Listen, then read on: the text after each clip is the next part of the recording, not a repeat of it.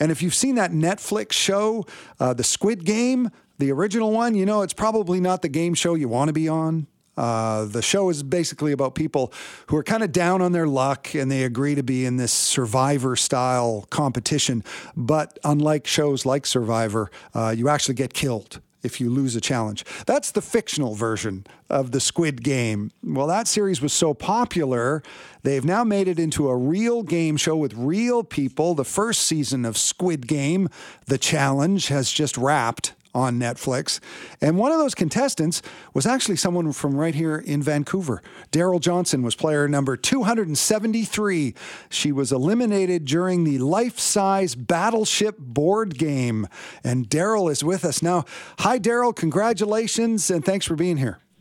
Hi, Martin. Thanks for having me. I'm excited to be here. Yeah, so so nobody was killed in this game show?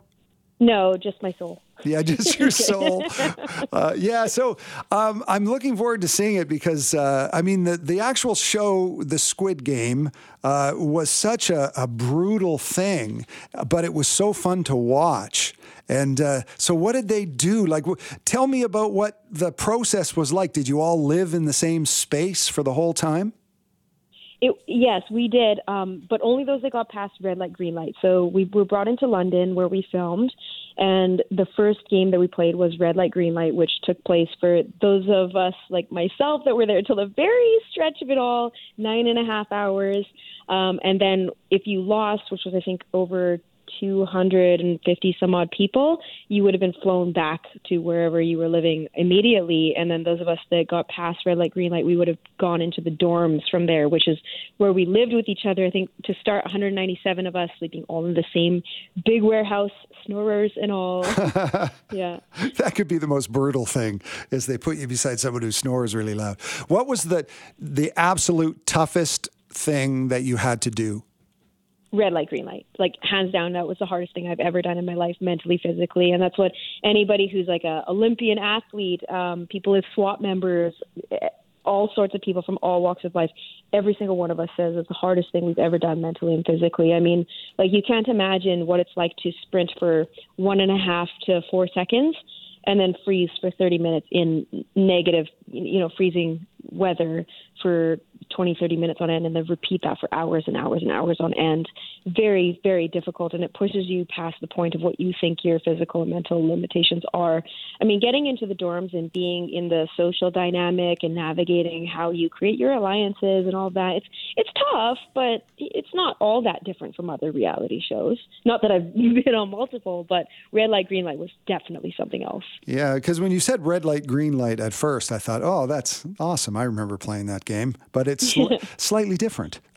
yes, yes, so, amplified a little. And so you got knocked out on the the life size battleship board game. So describe what was so challenging about that, and and how did you end up getting uh, ousted because of it? Yeah, so I'm actually, ironically, a board game designer myself. Um, I make them, publish them, and so when I had the opportunity to step up and be a captain, or not, I wasn't a captain, I was a co-captain in that um, in battleships. That to me was like, okay, if I'm getting on this show, that sounds like a pretty thing, pretty cool thing to do in itself.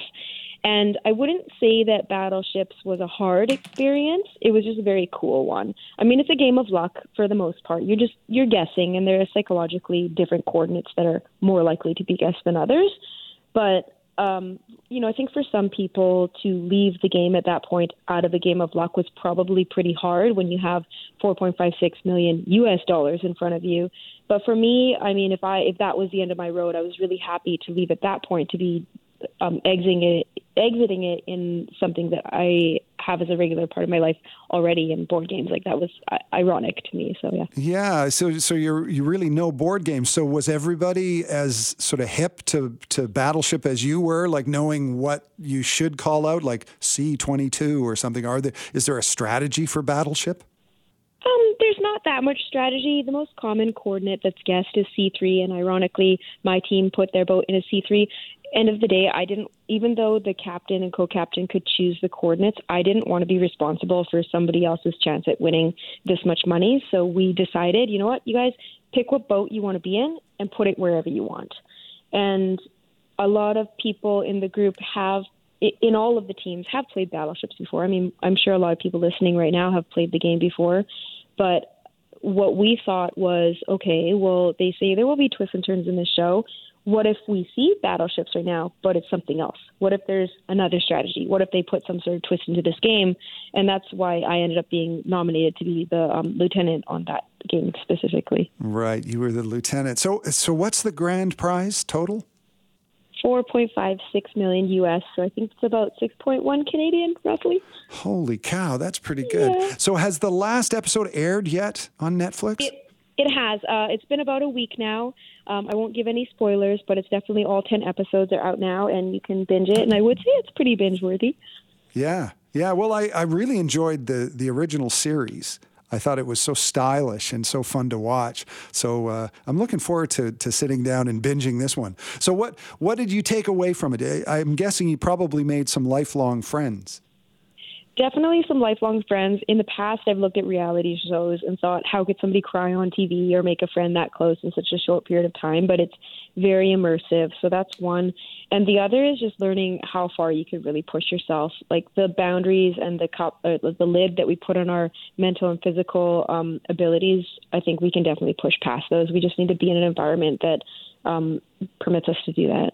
Well, uh, watch the show. Darylle Johnson is uh, is Vancouver's own entry into the show, and uh, I guess a spoiler alert for people: uh, you you don't win, but um, but they can root for you anyway.